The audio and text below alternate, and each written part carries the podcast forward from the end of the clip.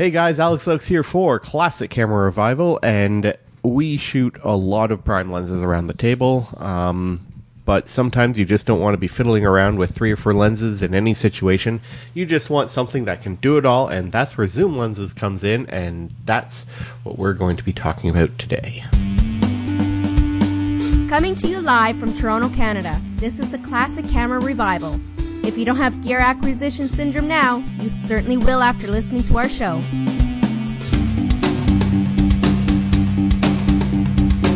So, starting it off, we are going to uh, go back to Nikon. Sorry, guys, and we are going to be talking about a series of lenses that isn't exactly well liked by a lot of people, but are surprisingly good, and that is the Series E lenses. Thanks, Alex. I'm going to be talking about a an interesting lens. Like the lens itself is interesting, but also its Jekyll and Hyde reputation online. I'm talking about the 75 to 150 f3.5 Nikon, not Nikkor, Nikon Series E lens. And this was a set or a series of uh, AIS lenses that came out to go with the Nikon EM, which um, was their entry into the sort of the inexpensive beginner. Hate to say it, it was sexist marketing for the little ladies to use because uh, the Nikon F was just too much for their sensitive So fingers. is this Mike Bataxi's first camera? Come on now. I did not touch Nikon. okay, No, you just break out in hives and Yeah. Insert seizure. Trump finger Yes. reference here. and I, I actually have I have I was given a couple of them. Uh, one works, the other one sort of works. Um, but anyway, back to the lens and the series of lenses. Like it's a, it's a real mixed bag. These these uh, even though it's not a zoom, I'll just quickly mention the fifty. 1.8 series E real sleeper bargain lens uh, the 75 to 150 there are some people who say it's a cult lens and that it's the greatest thing since sliced bread there are other people who say it's about as good a gl- piece of glass as a half melted uh, ice cube Um, it's and I've, I find somewhere in the middle. It's what I like the seventy-five to one fifty focusing range. It's good for like if you're doing a casual portraiture session. It's really good. It's performance. It's not garbage. It's not the second coming of Christ either. It's somewhere in the middle. Um, it tends a whole other group of people I can piss off now. We're going to just talk about religion and politics for the rest of this You, episode. you do realize we're talking about zoom lenses and the second coming of Christ. I mean, really? really? Yeah. So Film is alive. I'm gonna have some editing to do. Um, so I find that this lens it's better towards 75 than it is at, at the 150. Um, at the 150, the edges tend to be a bit on the soft side, but hey, if you're shooting portraiture, no big deal. From a mechanical point of view, uh, one good thing is that f3.5 it's is constant aperture from 75 to 150. It does not uh, sync. That's The- lovely. the the biggest problem that this lens has is uh, it has zoom creep. It's sort of that 1970s, 1980s, like they call the trombone style. Uh, you know, The sliding barrel. push pull, push pull, Push, push, pull, pull. in, uh, in integrated focus. yeah, And hopefully you Yeah. can extend the lens hood too to cover the end so it's protected. but the problem with this with this one is it is so loose that uh, like if you if you let if you let you have to keep an iron grip on the barrel or bad things will happen because it just it it It creeps. it, it creeps like if you if you have I am literally. I need duct tape for my mouth. If you if you have this if you ha- if you have this puppy on a tripod and it's it's not pointing out it if it's a, our dirty little minds is just rolling a mile a minute, but I'm just too polite to use it. let let let's just say it's it can be tricky to keep it exactly where you want. Um, Rubber bands. Rubber band. So so what you're saying is if it's if it's pointing up, if I'm if I can picture this correctly, you're trying to let's say you're trying to shoot something in the trees. This is just to get an idea of what everybody's thinking. So you point it up and there's two different types of this barrel zoom that John's talking about. There's one where the lens actually extends and there's one where it's all done internally and when you slide the barrel out it extends. And so basically when the lens is pointing up, the lens actually gets smaller or the barrel slides backwards. Well, just like the, this, the really sounds bad. The, the barrel is, is just so loose. Um, that's, How loose is it, John? Well, it just Is there room when you mount it? I really did try to get it back on track. I'm sorry, guys. and here am I being here I am being the good guy for a change.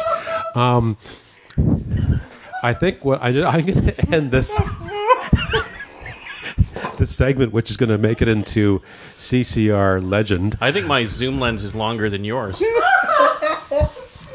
It's, uh-huh. it, it all depends on how you use it. I think we should compare barrel length. Yours barrel is width. definitely thicker than mine. Well, I'm not going to grab yours to check. Oh God. Okay, I'll- I'll let's say- reel it in now. I'll, I'll, I'll just say that this, if you, I would, I would not pay cult le- cult lens prices for this lens because it's not as good as some people have it is or say it is. But if you can get it like for 50, 60, 70 bucks, it uh, it can be a lot of fun and optically, it's pretty good. Yeah. Now I'm going to just crawl under a table. Oh, boy. Uh, this is going to be one of those episodes. Absolutely. Well, And you um, thought I was the straight laced one. Well, um, I have um, a pair of lenses, and um, they came to me with a um, the um, really the start of the um, autofocus era for um, cameras, the uh, Minolta Maxxum Seven Thousand, and when I wanted to put together a two lens kit, these were the two lenses, and I'm of course talking about the um, the uh, 35 to 70 and the uh, appropriately named for this table beer can um, the 70 to uh, 210 That's a well-regarded lens. That beer can. these are true sleeper lenses I think more like legend would call it. Uh, I've heard good things, and I'm not really a Maxxum shooter, so yeah There. I've I've heard of nothing but good things on that beer can. I've I've seen And, people see yeah, them out. it's- Yeah, it's about the size. it's of a about the tall boy. size of a tall boy Yeah, Um, and uh, what I really like is that it covers that really great range from the slightly wider than normal, slightly wider than normal, to a decent telephoto quite easily. Um, when you pair them with a seven thousand, the autofocus is can be at best described as lazy yeah. but because um because of the way the autofocus works in the um, A series lenses, I could put these onto a Maxxum Seven, and they are so snappy. It is it is it is great to think that these are these aren't early early model um, production because they don't have the crossed X logo on them. Um, so it's after the um, Exxon Mobil suit against Minolta for uh, that little snafu. Um, but again, they are a great pairing if you want to get into the um, the Minolta Maxxum series of cameras. Optically, stunning, super sharp. Um, they are a little slow with only a maximum aperture of f4, but that's constant. So it's basically like the Canon L series that has the f4 constant aperture. So if you really want to do this, I'd pair it with a fast prime Yep. as well. Um, super easy to uh, mount on and off the camera. Both lenses have macro functionality as well, which adds to that. And they'll work on any Sony DSLR as well because they're A mount. Yeah, that's that's where that beer can really, really Yeah, shines. I've seen a lot of alpha shooters with that on there. Yep. And they swear by that lens because it's for one, it's optically amazing. Yep. And it's cheap as chips in comparison to a brand new one. Absolutely. You can get um, probably the pair of them for about 100 150 Yeah. in change if you uh, find the right deal on them. So I definitely want to upgrade my uh, Maxxum body in the near future. Get rid of the 7000. Great camera. Um, but again, I just want something with a little bit more snappy in the autofocus. Like a 9000 or even going like a Minolta 9 or Yeah, Maxxum 7. I'd really like one Yeah, of those. Yeah, that wouldn't be bad. That wouldn't be bad at all. Well, sticking on the Minolta theme, um, Bill has an older manual focus um, Minolta, which is also a fantastic um, F4 constant. Okay, so John brought to the table his Series E 75 to 150 3.5. I have here sort of a, I would say the last iteration of the Minolta MD mount. It's a constant f4 aperture, 75 to 150. It's like the same focal length as the Olympus 75 to 150 f4, but we're talking about the Minolta one here. It is the same vintage as the Minolta Minolta X370, 570, and X700 series of cameras. Although you can mount it very easily on an XD11, XD5, the XD whatever from the late 70s, all the way down to your Minolta SRT without a hassle. So what's special about this lens? Um, I I you know, I got it as a Christmas present, and I really didn't shoot much. And then in last fall, I took it with me for the Toronto Film Shooters Photo Walk to Toronto Island. I was shooting color film, of course, because it's fall colors. Why would you shoot black and white on a fall color meetup? And I pulled the 75 to 150 because I wanted one of those sort of vanishing point shots, and I wanted to play with it a little bit. And I was blown away at what I got. The optics on this. Now, for those who are in the know with Minolta, they had a partnership with Leica with their R series cameras and lenses. This is the lens Leica should have slapped an R mount on. Why they didn't? Nobody knows. But it gives you Leica quality glass at a price point that is very easy on your pocketbook. When would I use this lens? If you're traveling, but you really don't need a 200 millimeter focal length, um, mostly urban environments, you don't really need more than 150 millimeters anyway. It's great for portraiture. F4 is I wouldn't call it super fast, but it's reasonably quick. It's sort of a speed walking, like jogging kind of uh, pace.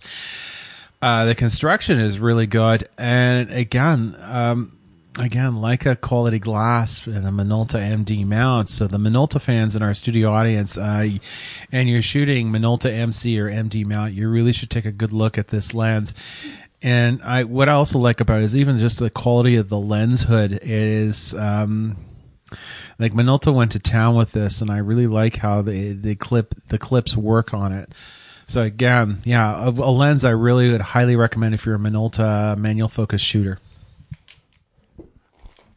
And um, now we're getting into um, a third party lens, and just as equally um, incredible, and that would be the Vivitar, but not just any Vivitar, Vivitar Series 1. Has to be the series one. Oh yes, the Series One. I have them in Minol, um, Olympus OM, Canon FD, and now most recently a Nikon AI mount. They are Vivitar for those who are not familiar with the company or are vaguely familiar but really didn't give it much thought. Uh, they were a, an American firm based out of California. Uh, they were sort of a marketing. Uh, they did their. They sometimes designed their own equipment and uh, contracted out manufacturing. Sometimes they acted as sort of a, a, a I gotta say they rebranded on behalf of other manufacturers and sold it. Uh, so they partnered with Kiron at some point in the late 60s, early 70s, and they were selling Kiron lenses, like the 28 millimeter fixed. Um, uh, the, the the prime lens is actually a good example of that. It's actually a really neat lens. The 2825. That's Exactly, that's what the one I'm- a sweet sleeper lens that is. So around 1974, uh, Vivitar decided because again, the manufacturers are coming out with their own proprietary telephoto zoom lenses, but there were some were great, some weren't quite so great. Vivitar decided, okay, we're just gonna book some time on a supercomputer and we're gonna design a professional quality uh, telephoto zoom lens that working pro photographers would love and sell it at a price that everyone could live with. And they succeeded, and then some, because working pros bought them up like crazy. Uh, it is not a light lens. Uh, you know, you couple it to an f2, you're guaranteed. You, you probably, I would strongly suggest booking some time with a personal trainer at your local uh, gym but on the upshot is they're they're a very well built lens. They have a built-in macro function to it. Uh, I have shot with it with my Nikkormat recently, and you can see the results on my Flickr page uh, at Bill Smith One if you want to find it.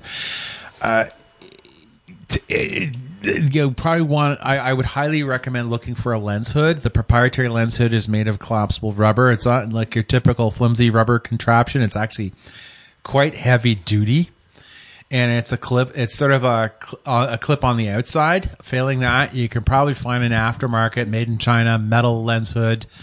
Uh, you want probably want to find. Um, I think the one I have is the Kiron made, which is 67 millimeter. So the big thing with Series One, you want to look for the early lenses. Uh, it, it, so if you're thinking, okay, well, how does that all work? Well, the ideally you want to find one that starts with the uh, numbers 22 22 denites that it was made by Kiron. Uh, right afterwards, the next best one is Tokina. Uh, you can tell the difference between the two. Uh, the Tokina, I believe, has a 62 millimeter di- filter diameter, whereas the Kiron has 67. Uh, it is a, going to say, a hefty lens, but it also replaces uh, the focal lengths from basically uh, 70 to 200 millimeters and then some, and it's a reasonably quick three and a half uh, aperture. Uh, it's built like a tank. It also has macro included with it, which is nice to have. And um, by and large, you're getting something that will probably almost dust some original equi- manufactured equipment lenses out there. So yeah, it's worth looking into. And the big bonus is these lenses. You can find a decent one if you shop smart. And I got lucky with my Nikkor AI mount one. I paid I think about fifty dollars at Burlington Camera. Now online, the Nikon mounted le- Series One telephotos are going to go a little closer to hundred. Uh, if you're looking at Canon FD, you're looking at closer to fifty. And Olympus, it, usually it's around the fifty dollar mark uh, dollar mark if you're looking for something other than Nikon. Nikon's a little bit more because uh, It's Nikon. It's Nikon. Nikon digital shooters can slap it on their can uh, their systems and, and just run away with it. So yeah, if your Canon FD is a sort of an affordable alternative to the 80 to 200 f4, even non L lens. Like the 80 to 200 f4 L glass goes for I don't know three hundred dollars these days. At least, if not more. Yeah, and I'd love an 80 to 200 f4, but why would I now? Because I got a Vivitar Series One at home. So yeah, I would uh, highly recommend looking for one of these. Again, they're you know if you've got you know you, you do have to put some time in at the gym if you want to be comfortable with it. And some systems like the Olympus OM1, it might be a little weird, but yeah, it's Yeah, that would definitely throw off the balance. yeah, it's you kind of have to sort of make that judgment call, but otherwise the the optics from it are amazing. Oh yeah, definitely. Well, speaking of Canon, um, Yeah, you the, do uh, have some Canon shooters. Oh, I've I've I love my uh, my one lens. This this one telephoto zoom that I've got. Well, it's actually a wide angle wide angle short telephoto. The uh, 35 105 with uh, 35 constant. Now the funny thing is, is that it's not an L series lens. Yet I've I've had some phenomenal, absolutely phenomenal results out of this lens. It is tack sharp. It is great at all focal lengths. Now there are there are some minor downfalls to it. It's it's heavy. The front element's also very very big, and What's the depth filter diameter on this bad boy? it's a six, 62 or 67 millimeter. I think that's at the small side though. I think it might be a bit bigger. I think it might be a 72 mil. Ow, wow. It's it is big. It is not yeah, seventy two millimeter filter size, and it's heavy. I mean, we're looking at almost a pound and a half in for the barrel, uh, six hundred grams, and using it on a lighter camera, say like an AE one or something along those lines, it throws it off balance. Um, I use it on my T90 on a regular basis. I use it on my A1.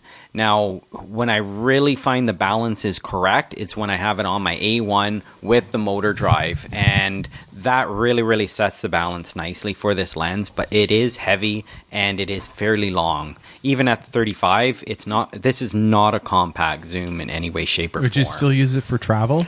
Absolutely, absolutely, because it gives you all the focal lengths that you could work with. It gives you thirty the thirty five mil focal length, and you can get a short zoom out of it up to one hundred and five mil, which is phenomenal for portrait, street photography. Alex is well known for his street photography, going around with a Nikon one one hundred five f two. Is it two or f two five? Two. F two. So yeah, the one hundred five f two 2.5. he I've seen him more often than not going out shooting street at that focal length. So this one gives you it. And at the 3.5 aperture, all the way through from 35 all the way 105, it's it's really really a lovely fast lens considering. So again, I also shoot Canon FD as well as Nikon. Um, what's the mark?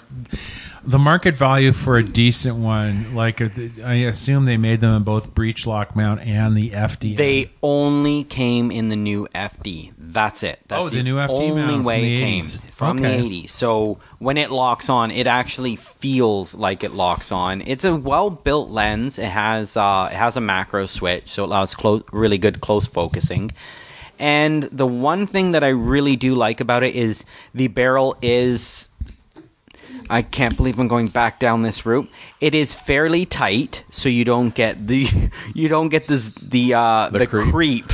when uh, when you point it up. It doesn't get a little bit smaller, and when it goes down, it doesn't get strangely longer. It wants to reach the ground. No, I find that this lens doesn't really do that. There is one minor niggling thing with this one lens, and this is all over the web. You can find tons of problems with it. Is infinity focus. There's just something about it you have to. I don't know if it's been over the years, but you have to slide the um, the skin cover off the barrel very gently so you don't stretch it and you have to take out a couple of screws in the barrel so you can fix infinity on it. Yeah, it's it's really unfortunate, but I must say there's one good thing. At least this one doesn't have. right? I was thinking that. It is a lens I was bris. thinking that, but I didn't say it. There's Donna's in one the good corner thing. laughing to death. No, no, it's it's time to be a bit circumspect. Yes, there is one good thing. At least it does not have. Hide your lenses, guys. Hide your lenses. I, I don't understand. Every time Mike talks about barrel length, Donna has this little chuckle all the time. Emphasis, She can't. She can't. too. She can't Emphasis control on- herself from laughing. Hey, Emphasis on little. think alike. He's got the same thing. Come on now. Lovely. Oh boy. Well, at least it doesn't have the built-in lens hood that when you lean it forward, it, Well, we it were- just like falls At forward. least we were Like- well behaved for about twelve minutes. There. Yeah, so this one- this one's already had the um had the, the built-in lens hood removed. So surgi- uh, it's definitely not surgically. It was just never happened. Oh boy. An extra no- piece on the lens we didn't need apparently. I got nothing. Well, continuing on the uh, theme of cannons, Thanks. Well, look at the size of that cannon. Yeah, that's what she said. That looks like a thumper. boom. Yeah. So That- I'm sure that one doesn't fit in your pocket. I've got a couple uh, pieces of equipment to talk about here. First That's one. what we call it. The first one is uh, the Canon. I'm actually going to talk Canon. Good God, somebody shoot me. It Doesn't even Um, fit in his hand. Uh, Sorry, I left the musket at home. oh God. So what I have You here need something a little more modern than a musket. Oh geez, is a is a Canon. Um, uh, it's an FD mount, 100 to 300 uh, z- L series uh, zoom lens with a fixed aperture of 5.6. Really good lens. Um, it is an external uh, focusing lens um, uh, with the sliding uh, uh, barrel for the zoom. So there, again, uh, it seems to be quite the topic for discussion today. But zoom creep. So this lens is, gosh, it's it's almost a foot long actually, uh, fully extended. Um, oh God. Um, so it is rather heavy. It's clunky. It's slow. Uh, I mean, it's a good lens. Don't get me wrong. It's it performs well. Um, Well, it's not meant for just throwing around and beating anything with. You don't. You make sure that you know what you're pointing it at before you point it at oh it. Oh my god! Wow, We are going to the get so much emails hate are mail. just going to be insane on this one. You have to know what you're shooting before you push the button. Anyway, uh, the lens itself, it's it, look, it's a, it's a good, it's it's a well made lens. You know, having the red ring L series moniker around it. Um, Usually the L. Yeah, usually red around the ring is usually a bad sign, isn't it? it doesn't itch and burn, so uh, so it's probably good for now. Um, and uh, anyway, good lord, can we just get back on track here? At least you didn't get pink eye from this one. Oh, jeez. Um, the lens itself, uh, it's it's quite heavy because it's got 15 elements in 10 groups. So there's a lot of glass in this this barrel. Um, angle of view 24 degrees um, uh, uh, to 8 degree, uh, like between 8 and 15 feet. Um, highest aperture is uh, f32 um, uh, with a uh, 5.6 opening throughout. Um, you know what? It's a good telephoto lens. I honestly, I'm not a huge fan of it because of the lens creep and the weight. So even with a battery grip um, or a winder rather on my uh, f1n, which is a newer f1n, the balance is still um, it's still a little bit nose heavy. So Yeah. um, especially when it's fully extended. Um, this lens minimum focusing is two feet. Um, it does have a macro setting as well. That's which is, fairly which- close Which is for- convenient. Uh, yeah, the two feet is Yeah. impressive actually for a 100 to 300. Yeah, that's Yeah. that's that is. Yeah, so you know you're getting you know essentially three times uh, zoom there, so it's uh, it's it's it's pretty good uh, from that perspective. And you know, considering you have to consider the era in which this thing was was manufactured as well. So this would likely be early '80s um, FD mount lens. Um, You know, uh, the the main drawback is is is really the zoom creep and the weight, but. Yeah. Uh, and and of course it's slow. It's five point six. Um, you know, so if you're going to be shooting anything with it, it'll be on a tripod. One of the other things um, that I don't like about it, and this is typical of the era of these types of lenses, is there is no tripod um, bracket on a lens that's this long.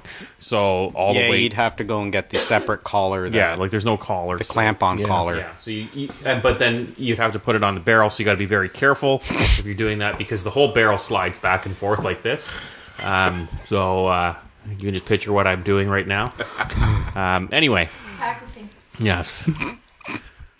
Moving on to our good friends in uh, at the Nikon factory. This is a Nikon uh, 28 to 85 um, variable uh, aperture 3.5 to 4.5 lens. Um, this is another sleeper lens in the Nikon lineup. Uh, extremely sharp corner to corner at all uh, focal lengths, very little barrel distortion.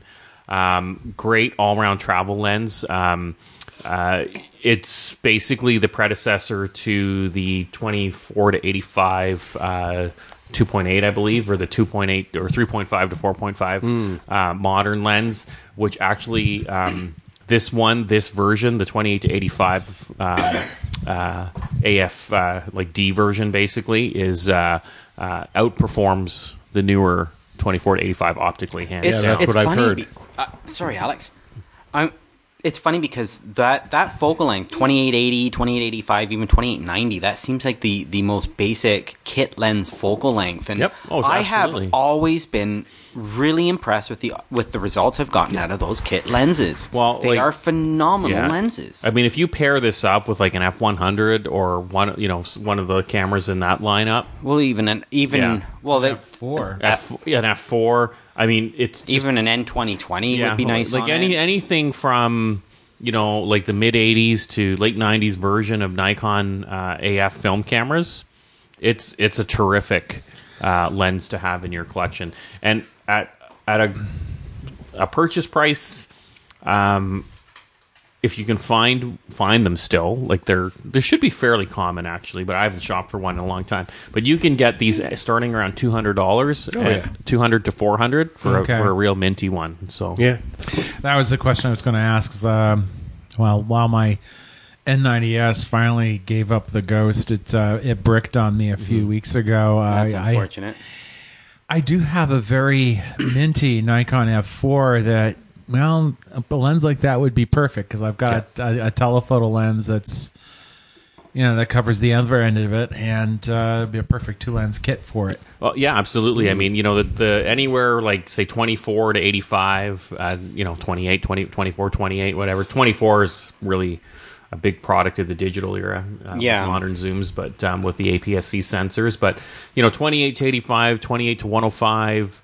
Those Yeah. are your go-to kit Yeah. lenses. Um, you know, like if if you're gonna be traveling and you want to conserve weight and obviously room, and you don't want to be, you know, let's say you're in uh, less than desirable shooting conditions, you don't want to be popping lenses on and off your camera. No.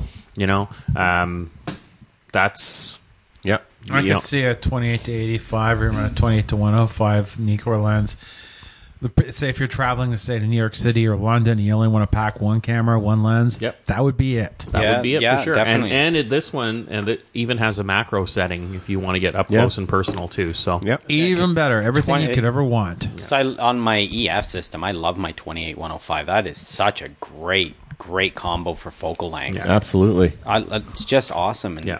They're they're great lenses. Like Yeah. kit lenses, Actually, they I'm- they're so Oh, looked down yeah. upon, and they shouldn't be. They are No. phenomenal, phenomenal like lenses. The modern, there's a modern uh, G lens out there that I'm after getting. Nikon doesn't make anymore, which is the 24 to uh, 120 Yes. f4, um, which you can pick up for around 400 bucks Yep. on the used market, which is also an incredible, like big, like big glass, like you know, 77 millimeter filter ring, like big glass uh, feel to it. Absolutely. um, and I really want that to sit in front of my um, my F6. that would look that would look awesome on you. That would be Yes. perfect.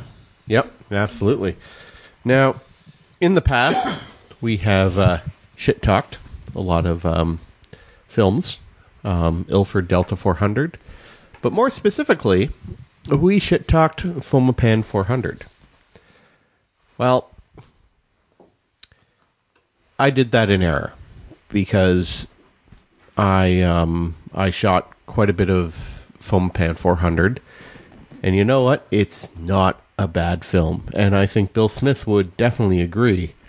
Well, yeah, it's. Uh, and again, it was has one of those. I remember the conversations floating around. We have uh, just a little bit inside baseball. We have a sort of a private Facebook uh, Messenger messenger, group that we sort of bash ideas around. And again, I've seen the whole Fomapan, and part of me was sort of like, okay, you know what? I just want to sort of say, just an intellectual exercise of my own. I'll, I'll grab like a eight to ten rolls of Fomapan 400 and see if I can't crack the code of this this film. Hmm. So I wound up shooting with it, and again, a lot of people say it's not really a true 400 speed film, and I'll get to that later. So I sort of exposed around 200, 250 ISO, and I processed an HC 110. And I got some really great tonality out of it. Yes, there's some grain there, but it's kind of like a retro, sort of like 70s to early 80s Kodak Tri-X grain. I was about to say it is if you like the early if you like the Tri-X formulation from the 1970s and Foma 400 Like the 320 uh, Tri-X. yeah Yeah, well, Yeah, you kind of shoot it around the same speed. too. you you really want to shoot it um, at 200 to 250 um, I love the look of it at 250 in Kodak D23 which is the slower cousin of D76 but we'll get into that in a later episode And I recently Um, processed some in D76, and I loved what I got out of that. And it was Yeah. just, uh, you know, some winter scenes around Inglewood, Ontario. Yep. Um, but if you do want to shoot it at box speed, 400, there is one developer that you need to use. T-Max developer. Oh yes, Yeah. T-Max. It will sing, Interesting. and Well, that Foma is loves because of the T-Max developer. semi um, compensating, Compensating, nature yeah. of the T-Max developer. And again, later episode will explain that a little bit more. But no, seriously, if you want an inexpensive, fast film that gives you a really retro look to things, then Fomapan 400 is definitely for you. And a lot of people also shit on Fomapan 200. And Mike, on the other hand, I thinks I the don't. stuff is the bee's knees. I I love the stuff. I usually shit out Fomapan 200. I've actually I had want to some, get that looked at. It's all burning when you pee thing too. That's the red ring. Yeah. So I've I've had a lot of good luck with Foma Pan 200. I don't know why. Maybe it's just I just I really don't care about my results all that much, or I'm not as critical on my final results with the film. I like to see a nice solid negative, but the one thing that that I've noticed with it, and this is this has been it's always been me, my and uh, my buddy Larry Dressler, him and I. We've we've gone back and forth, beaten the hell out of so many different films, and Foma 200 actually is one of them that we've beaten the living hell out of a few times. And one of the things that we we do is we overexpose it. That's one of the really big key things with Foma films. And the funny thing is, Foma 200, if you notice that on the box it says creative. Now, the reasoning for that, it's actually it's a classic uh, crystal emulsion and a T grain hybrid. So that does lead to a little bit of um, Well, that the- explains everything. Exactly. That that's the whole point. They've gotten a lot better with their formulation. Their early stuff was an abysmal nightmare. Take a look at uh, FPPs. What is it? Their FPP 200. Yeah, the Foma BW200 is Yeah. a surveillance variant of Foma and that, 200. That was the old classic Foma 200 look. It was very grainy. It was tough that- to work was with. Was that the original formulation? That was closer of to the like, original formulation, The yeah. cubic and T grain combo. Yes, it, Hmm, it was interesting. it was it's a nasty film, but when you when you master it, you can get some really really nice results. Well, you know that would explain probably why it performs very well in T-Max, right? Because like uh, different developers have um, various um, reducing uh, additives in it, so reducers Yeah. within the developer, and and the problem is is with the difference between T grain and cubic grain. So cubic grain tends to balloon a little bit. Yep. And requires a little bit more of a reducing action to maintain sharpness. Um, so maybe it's the T-Max developer that you know has that yeah. uh, that reducing quality along with the compensating qualities of the you know so if you're dealing with two two separate grain types like tabular being a little bit more tighter uh, huh interesting so I guess it kind of makes sense Yeah, Uh, it's it's well it is an interesting film. It takes a little bit of patience to work with. yeah I've got a few more rolls. well I just in I just I just got a free roll for well not a free roll but a uh, uh, to celebrate Chinese New Year downtown camera yeah. was giving So- selling off these things so uh, selling off these little film packs and i got a foma 200 so you've inspired me both to shoot 400 and to try 200 Yeah. so. Well, I'd, I with your 200, I'd highly recommend going big. Like when I'm saying going big, I mean take the the camera that you get your biggest uh, usable negative that you don't mind using and go out with it. If it's a Mm-hmm. Six by six, do it. Get your biggest negative that you can. well i like to be wined and dined in 6 by 9 There we go, because that's what it goes through in my baby. My super icon, she's only got eyes for you. So, question: um, What's your preferred developer with uh, Fomapan 200, Mike? Fomapan 200, it's it's funny because I've actually gone from developer to developer, and one of the biggest ones that I really seem to get focused on with uh, Foma Films, as weird as it is, is a combination of either using Xtol, as I know it's it's weird. Bill's eyes just like bloomed as soon as I mentioned developers and Mike? Like, am I, am I just a revised sign of the apocalypse here? Right, I've got all these little water bottles of Xtol sitting in my little cabinet in my dark room, and I just cracked one open and ran a roll of Foma 100 this morning. through it at uh, one to one. I rated it at 50, although the aperture was a little sticky, and the camera something to do with uh, the cold at minus 15. I think it kind Yeah, of sucked. that's about right. And so it was a little slow, so some of my images are a little hot per se, but no, in Xtol it really, really sings. I love Foma in Xtol, like whether it's 400, 100, 200 looks fantastic. T Max is another one, and then Rodinal. Yeah. Believe it or not, I really like Foma from 100 through to 400 in Rodinal. I've never tried 400 in, in Rodinal. I've used 400 in HC110. um, X-Tol, which is again I'm a big fan of X-Tol, and of course uh, T-Max, which was Alex's suggestion, and I found I got that speed bump with that, and Yeah. I, I started use that a lot last year, and of course, of course, I finished my bottle of X-Tol, so of course. I got to rate the film a little slower now, but that's okay because I'm rolling with HC110 and I got some ID11 kicking around, well, so that's, what I'm rolling nothing with right wrong now. with that. HC110 is a fantastic developer, but whenever I've done it in Rodinal, one of the really key things that I that has worked for me, and I used to wonderfully go around jokingly and say that uh, I'm a member of the Church of Rodinal and all that, but it's slow. Slow agitations with Rodinal. It takes a little bit of extra time in the tank. Slow agitations. Rate your film at least one to two thirds stop slower Yep. and you will get some results with Rodinal that are mind blowing. Well, that about wraps it up for this episode. Um, based on the content, I really got nothing else to say, but just keep your stick on the ice. Oh boy. Bill Smith from Classic Camera Revival. Yeah, just shoot tons of film and come out to one of our meetups if you're rolling around the GTA. Yes, Mike Bataxi, the CCR, and remember, if your lens has one of those slide out uh, lens hoods, remember to pull them back to clean around the ring. You can collect a lot of dirt. Oh my god. This is Dawn of a Taxi. Get out there, start shooting, and uh, be creative. This is James Lee. Grab your barrels and cock your shutters. Grab a zoom lens and get up close and personal. Oh, come on, that's just a perv lens you're holding. This is John Meadows. The last word about Zoom creeps. What is it about Zooms that brings out the creeps? Nice. We'll get letters.